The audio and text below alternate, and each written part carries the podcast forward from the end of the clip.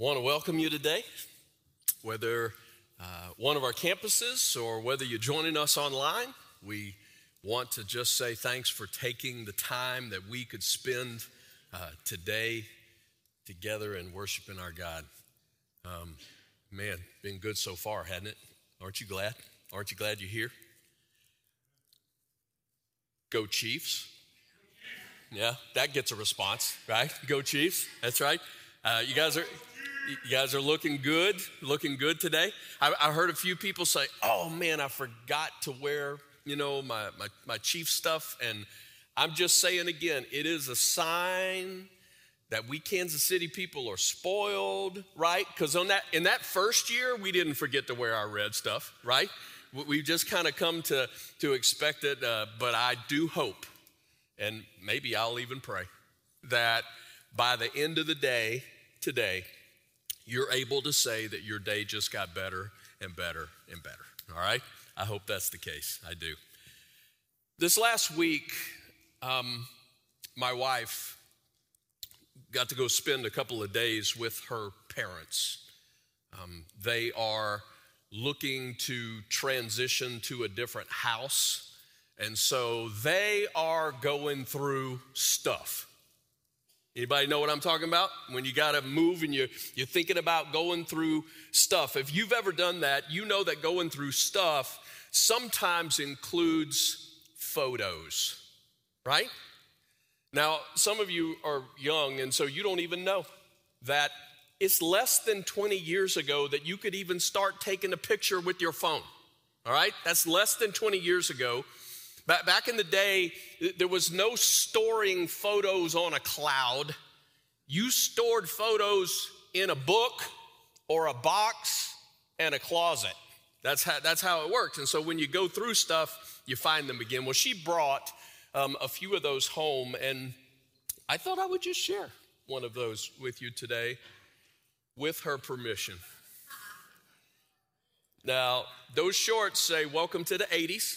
All right, that's what that, that's that's all about the 80s. This is my wife. This is my wife. She, um, in this photo, would have been somewhere around the eighth or ninth grade. Um, I think it was about uh, the ninth grade, and this was about the time that I would have first met her, and about the time that I declared, slap a franchise tag on that girl because I want to be with her and I want her to be with me. And looking back on this picture, it made me think this week, not quite now, we still got a year or so, but if this is around the eighth grade or so, it's been almost 40 years since that day almost 40 years. And here's what I'm going to tell you wow. It has been so much fun growing up with her. So much fun growing up with her, which includes so much fun growing up together in our relationship with Jesus. Because if that part hadn't happened, I don't know how all the other part would have worked out. And then came the fun of watching our kids grow up. And, and, and likewise, most importantly, watching them grow up in their relationship with Jesus.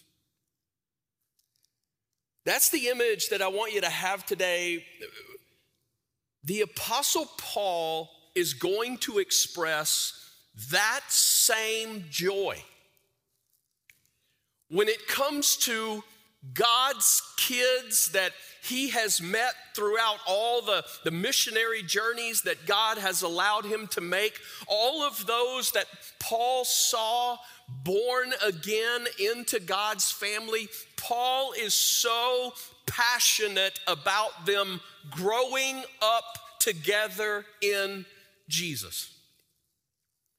In, in the book of Colossians, he, he, he makes this statement. He says, I, I, I teach you to present everyone mature in Christ. He says, All the energy that Jesus gives me, that's what I put it toward.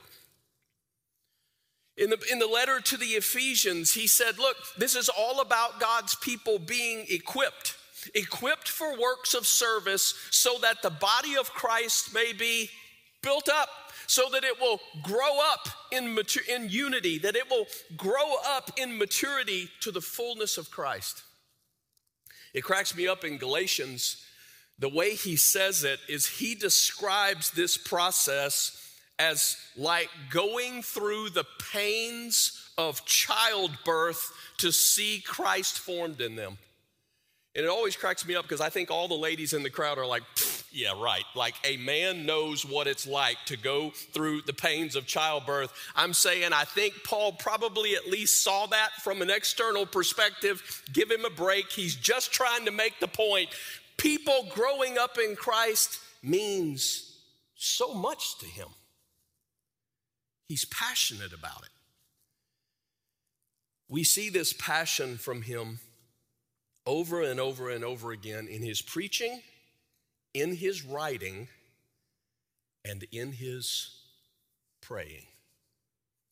And that's where we've come to today in Philippians chapter 1. It's a prayer. It's, it's a prayer. And so we're going to spend a few weeks on this little section of of, uh, of the text. It's, it's only uh, about three verses there, but we're going to spend at least that many weeks on studying what this text says, as well as God, what do you want us to learn when it, when it comes to this issue of prayer? So, here's where I think I, I want us to start. When we read what the Bible has to say about prayer, there are two words that come to my mind. Both of them, I think, are indicated in Scripture. It is the two words responsibility and compulsion. When the Bible talks about prayer, it's about responsibility and it's about compulsion. When I use the word responsibility, I'm saying there are places in Scripture where the Bible says, pray. In chapter four of this little letter, Paul's gonna say, Let your requests be made known to God. Right? It is a call to, it is a responsibility to, it is a duty, if you will, to pray. There are scriptures that tell us to do that. But what I want you to know is that there are more scriptures that talk about the compulsion side of what it is to pray. What I mean by compulsion is the heart that is attached to this. There is a duty to pray, but there is also a heart behind that to pray. Prayer is not just about an external requirement, it's also an internal passion. And all throughout scripture, there is more that speaks to that fact. Romans chapter 8 says we call, we call God our Father. Like we have this heart to call God our Father. And the reason we do is because of His Spirit that is within us, that has brought about this adoption as sons and daughters. But that's the heart behind how we pray. I think praying is supposed to kind of be like breathing for a child of God. Um, I don't have to command you to breathe, right? Now, for the next few minutes, you'll think about it because I just brought it up, right? And it's always weird when people bring it up and you're thinking about that you don't have to think about breathing. But, but on a normal moment by moment part of your day. You don't think about breathing. There is an issue of, of, of the air pressure on your lungs and the way all that stuff works together. You just breathe. And I'm saying for a follower of Jesus, there is actually a prayer pressure. Not a prayer pressure in a bad way, as in you ought to but a prayer pressure as in a beautiful way that it just becomes this natural response when God actually lives within you, when His Spirit actually dwells within you, it, it generates this natural desire to pray. There's an old song, and I'm saying old because I think we started singing it like 20 years ago, kind of old. Not 120 years ago, kind of old, but 20 years ago, kind of old. And it has a line in it I love you from the inside out. That's what we're talking about here. So if you don't pray, it is not just that there might be a, let's say, lack of discipline that needs to be there. I'm not saying that's not important, it is. But it is also the evidence of a heart condition. That's what we've got to see.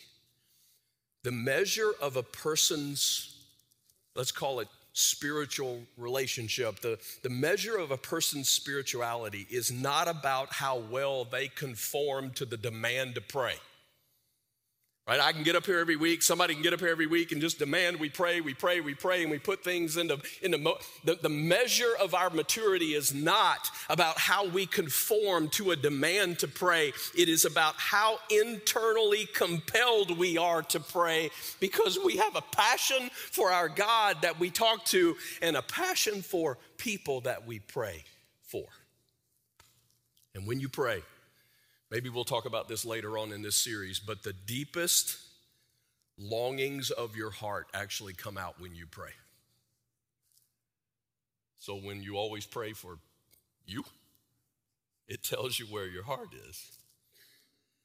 So back in verse 4 of Philippians chapter 1, Paul already said, I pray for you. He's saying, I, I pray for these people. He prays for jo- with joy. Well, in verse 9, he starts to give us the content of the prayer. So check it out. We're only going to do one verse today, just one verse. But in this one verse, one sentence, if you will, he teaches us so much. Verse 9, here's how it reads. And this is my prayer that your love may abound more and more in knowledge and depth of insight. This is my prayer that your love may abound more and more in knowledge and depth of insight. Paul starts with love. And I think Paul almost always starts with love because he knows it is the single greatest virtue in life. It's love. In the letter that he wrote to the Corinthians, Paul made statements like this You can speak the most impressive words but if you don't love, you are just making noise. He, he said you, you could have a faith, a belief that, that can move mountains, but if you don't love, nothing. He said you could, you could give everything you have to the poor, even to the point that you would sacrifice like your own body. But if you don't love, you gain nothing, right? Faith, hope, and love. But the greatest of these is what? Love. It is the most useful and valuable thing that we have. And so Paul starts there. And from this one line, we are going to learn some stuff about love. Check it out. This is where we start. And this is my prayer. I don't want to overlook that. This is my prayer. Because when Paul says, I'm praying for this love, it tells us something about this love. This is where we start. First, this love is divine love, it's God's love. Paul asked God for this because this is a divine virtue given by God. This, when we talk about love, is more than an attraction, it is more than a feeling. It is more than an emotion. Now, those things can be included, but it is bigger than that. Romans chapter 5, verse 5 says, God's love has been poured out into our heart by his Spirit. Galatians chapter 5 says, the fruit of the Spirit, and then it starts with what? Love. And then you got a gigantic list, right? Love, joy, peace, patience, kindness, here. But all of that flows out of love. We love the Bible says, because God did what? Loved us first. He's the source, it comes from Him. And I want you to notice that when Paul's praying here, he's, he's praying, God, will, will, you give us m- more of this love? The love is already present. Okay? It, it's present. Why is it present? Because God's Spirit dwells within them, but it is a love that can be increased. Now, think about, man, so many powerful statements from Scripture about love. In First John, John reminds us that we know we have passed from death to life because we love each other. Anyone who doesn't love remains in death. That's what he says. Let me paraphrase for you. If you don't love, you don't have eternal life. That's kind of a big statement. If you don't love, you don't have eternal life. Jesus himself, right, uh, said, A new command I give you. I want you to love one another as I have loved you. I want you to love one another. By this, everybody will know you are my disciples if you love one another. That's kind of a big deal in our lives. That when we love one another like Jesus loves us, the world sees the evidence that we belong to Jesus. This is big. Paul knows it. The German theologian uh, Reinhold Niebuhr once, uh, on an occasion, made the statement that the church sometimes reminded him of Noah's ark. He said, It reminds me of Noah's ark because you couldn't stand the stink inside if it weren't for the storm outside. That's kind of funny. But when I'm studying what I'm studying this week, I'm saying please know that the love that God has for his people has got to be something better than just the better of two bad alternatives. And if the stink on the inside, all that can be said is it's a little better than the storm on the outside, then I'm afraid we don't fully understand what this God love is. It is supernatural, divine love. There's more. Back to verse 9. This is my prayer that your love may abound more and more. So, the second thing that I'm going to tell you about this love, not only is it divine love, but it's what we're going to call decisive love. And the reason I'm saying it's decisive love is because that very word for love, many of you know, in Greek language, there are multiple Greek words that, that can be translated love, but this is the one, this is agape. That's the word. It is the greatest picture of love. It is love that is choice and action. That's why I'm saying it's decisive. It is choice and it is action. I'm saying it's choice in the sense it is not just an impulse, it is not just an emotion, and it is not earned. When the world tends to talk about love, it's, it's because somebody does something for me. I love because you, you do something for me, or I feel something for you. I have a beautiful illustration of this. All, well, not all, most Chiefs fans in week eight of this season.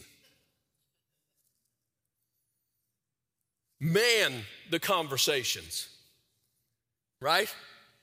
Man, the statements made, right? There wasn't a whole lot of love flowing around Chiefs Kingdom in ver- around week eight, right? The conversation was like, are we even going to have a winning season? Because at that point, right, at one point they're under 500. Or I mean, right, that, that's that's kind of a, a definition of, of how we determine love. It's if you're doing something for me, and I'm saying that same type of thinking tends to infiltrate then all the other connections in our life, the ones that we say maybe are more important, but we tend to see them just the same. We love if you do something for me. We love if I feel something for you. You ever heard somebody make the statement, right? I, I fell in love and couldn't help it. Well, that's not this love. Because this love is whether you are my friend or my enemy, whether you do good or do evil, whether you can give me something or take everything from me, I will love you. This is how God loves. That's what Paul's praying for here. It is decisive love, it is a choosing love, and it is a love of action.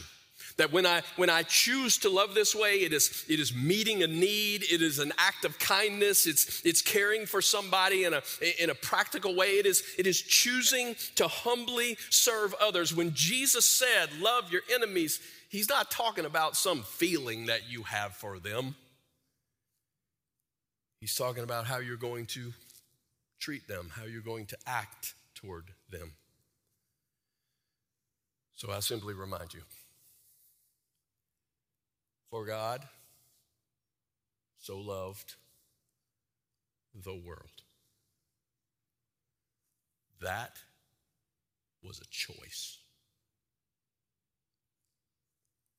Not because God had this warm, fuzzy feeling about how cute you and I are not because we had provided this great list of reasons that we should be loved. No, for God so loved the world, that's a choice, that he gave his only son. That is action. And the Bible says that when you and I love this way, Romans 8, for example, says it fulfills the law. What does that mean? It, it means when you actually love people that way, you, you don't need a giant list telling you what you shouldn't do to people. Because if you love them that way, you're not going to steal from them. If you love them that way, you're not going to lie to them, right?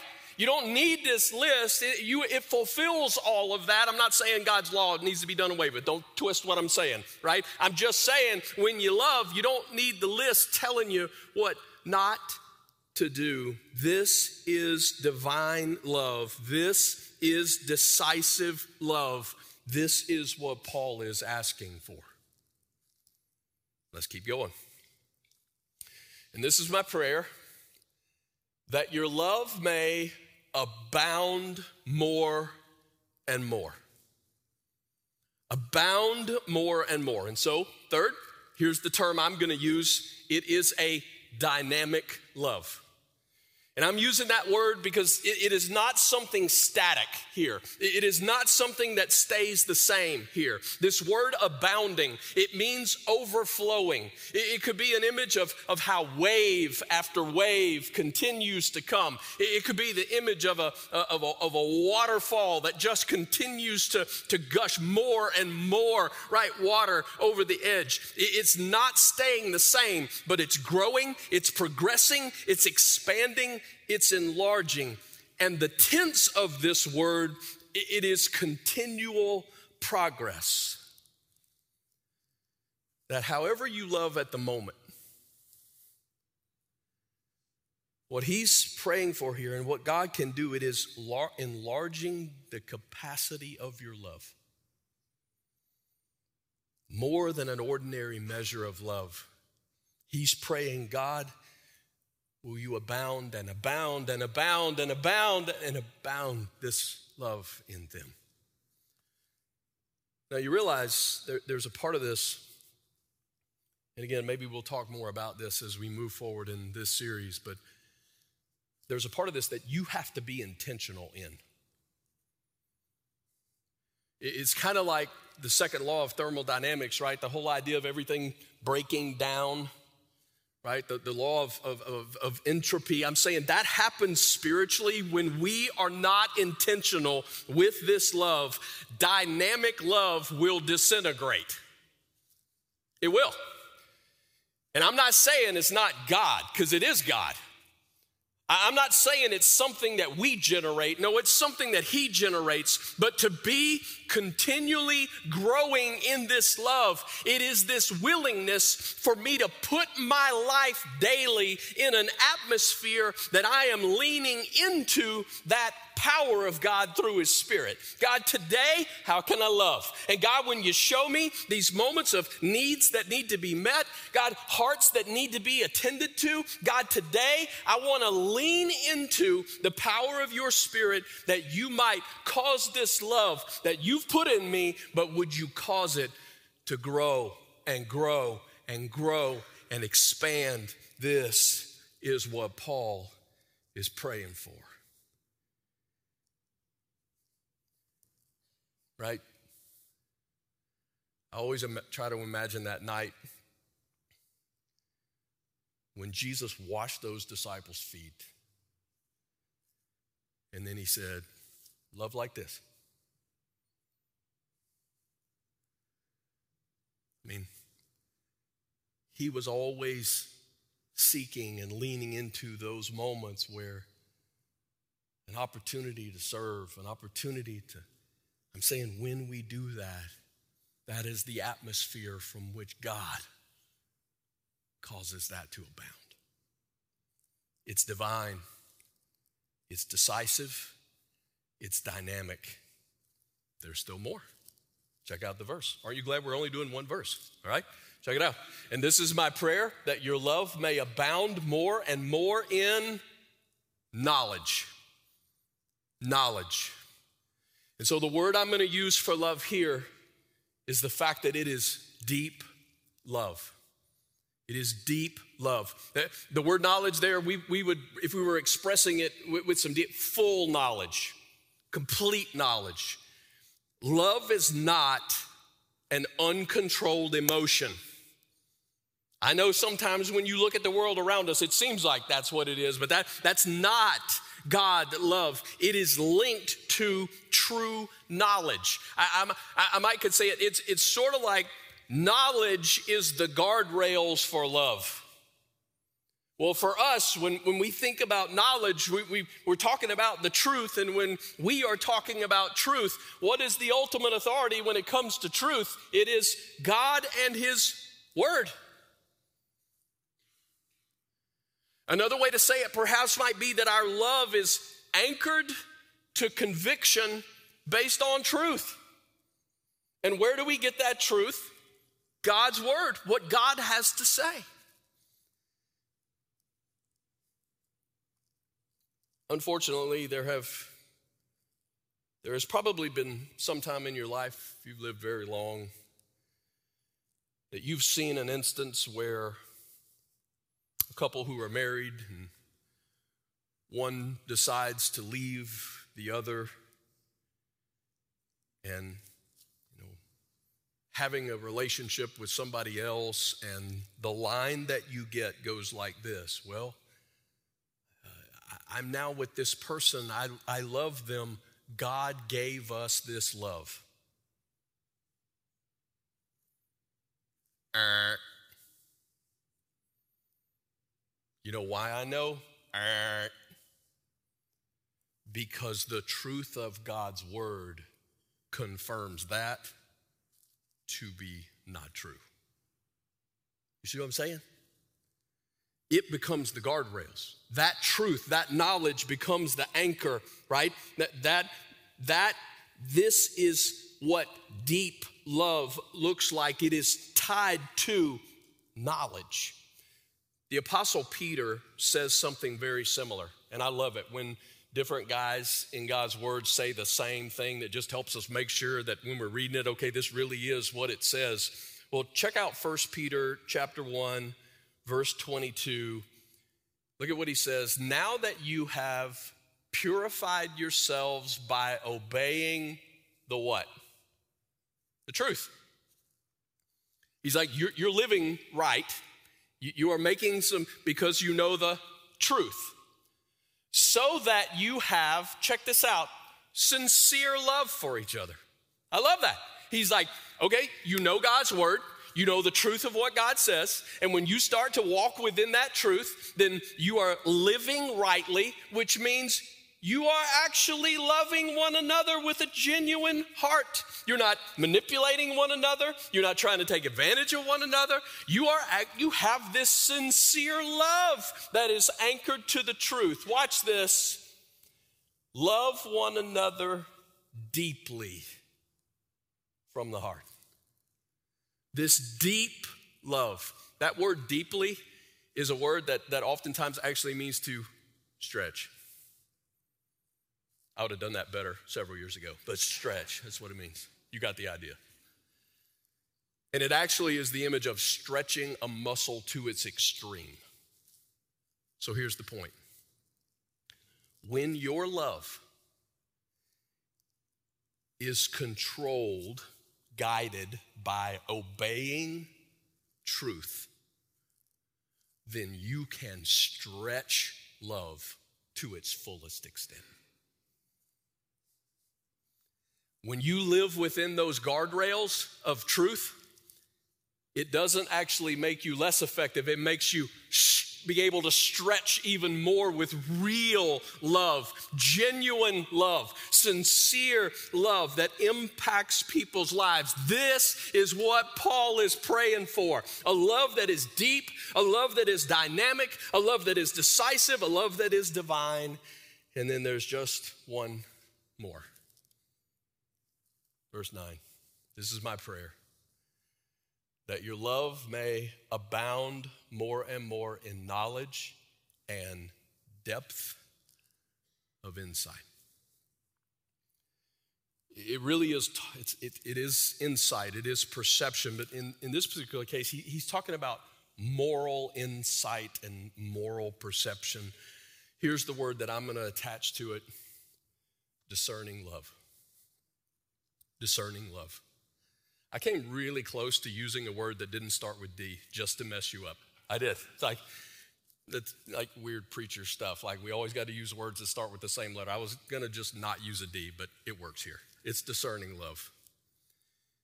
This word, this word in this text, it is the only place I know of that this word is used in all the New Testament. It's the word from which we get aesthetic, okay? Aesthetic. And it means insight. It means it means perception. It is moral perception, moral insight. What he's talking about here, I think, is how you apply this stretching love. What you do with, how, how to know what to do with this stretching love. A, love that is controlled by your theology, it's controlled by the truth that you know about God and what He says, and then wise application of that truth. Love is blind. Uh, not biblical love. It has insight. It has insight. It, it, is not blind. It is a love that is insightful. It is a love that, that is perceptive. It knows right and wrong. It knows false from true. It, has the ability to make right application at the right time in life. That, that humbly meeting the needs of other people as you see and understand them. Now, come on. Most of us know your motives can be worthy, your intentions can be honorable, but haven't there been moments that perhaps you you loved, you you acted and it actually made the thing worse? Unless you have this discerning love. And please don't miss the what Paul ask for it. Like sometimes Christians walk around going, Well, I just didn't do anything because I was afraid that it might do more harm than good. Well, it might, but you know what's a better option? Ask God if it would.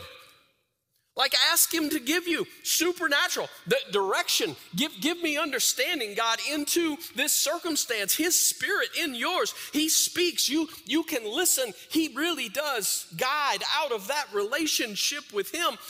Ask him before you just bail because you're afraid that it might do more harm than good. Paul's praying here that these people will have that a stretching love, but also the wisdom to know what to do with it. Let's just read the verse one more time. Check it out. This is my prayer that your love may abound more and more in knowledge and depth of insight. If we, like, if Paul's prayer was answered in us, you think we'd look different? You think we'd be different? Like, yeah. Let's pray for this. Let's pray for this. God, that you, you would bring this about. That we would lean into what we need to lean into and what you need to show us and correct and, and shape.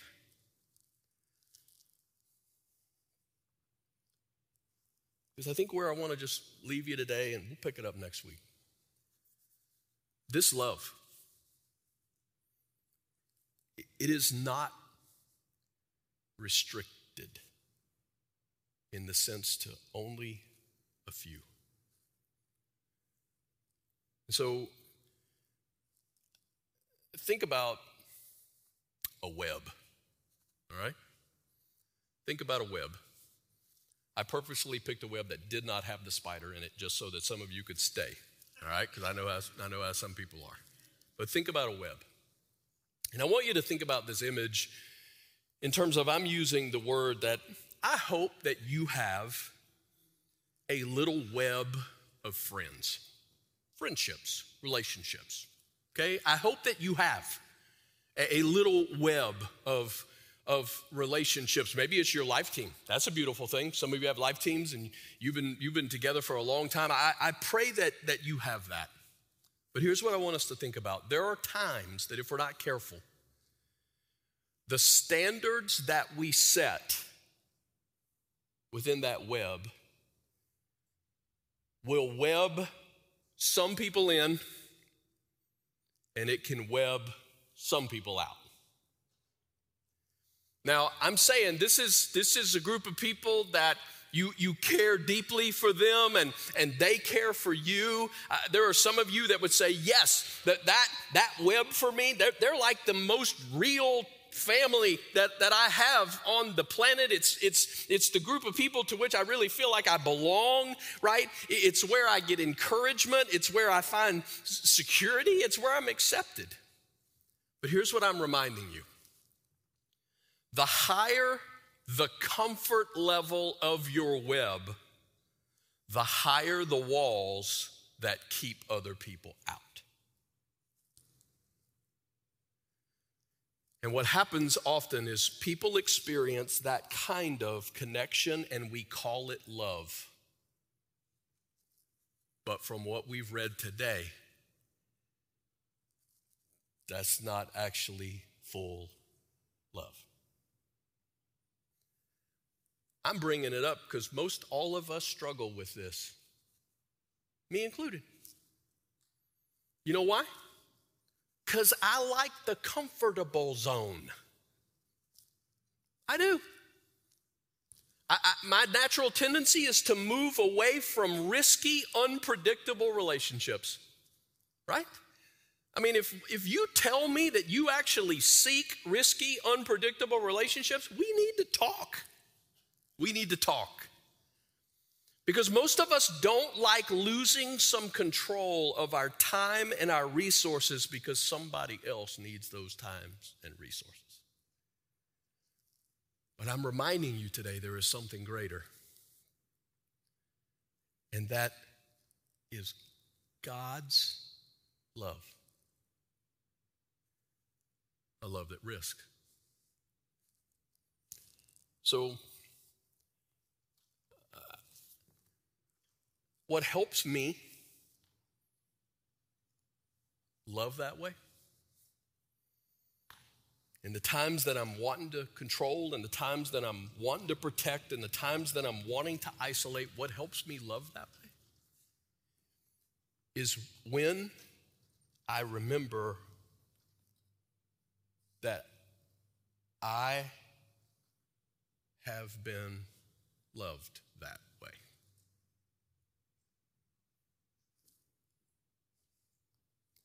in the way that God has loved me.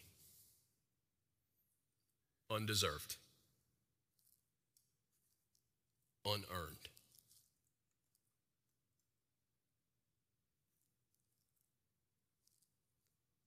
So, as you pray for love, I pray that a part of that is saying, God, will you let this beautiful gift of a web of friendships that you have blessed me with. May it abound. And may it be willing that no matter how risky, no matter how uncomfortable, I will love like I have been loved. See, I don't think this is um, without struggle for anybody, and I'm going to say even the Apostle Paul. I bet it was a wrestling match at times. I do. You think about all he went through, all he encountered, all the struggle. Today, uh, there is the gift of a song that I want you to hear. Actually, um, written Peter and Grace coming out of just looking at Philippians and considering what Paul's doing here. I want you to imagine Paul's in prison. And there have to be moments, we know that because when he writes the letters, sometimes he tells about it. There are moments that he thinks back to that day that he had that head on collision with Jesus on the road to Damascus. And a love was poured into Paul's life and it changed him forever. But then there are those moments that he comes back to the reality he is sitting in prison again.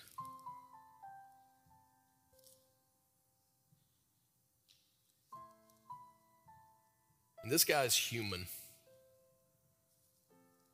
which makes me think there probably were moments that Paul had to wrestle with. Is that love? Still, is that presence of Jesus with him still? Because I don't know how I'm getting out of here this time. Is it true? And when we read his letters, we read as though Paul begins preaching to himself. And he says things like, The God who began this good work in me, he will finish it. Truth. Truth. And the next thing you know, he's picking up a pen and he's writing those things down because he loves a people in Philippi and he wants them to know this is true for you too. And it extends all the way to this day.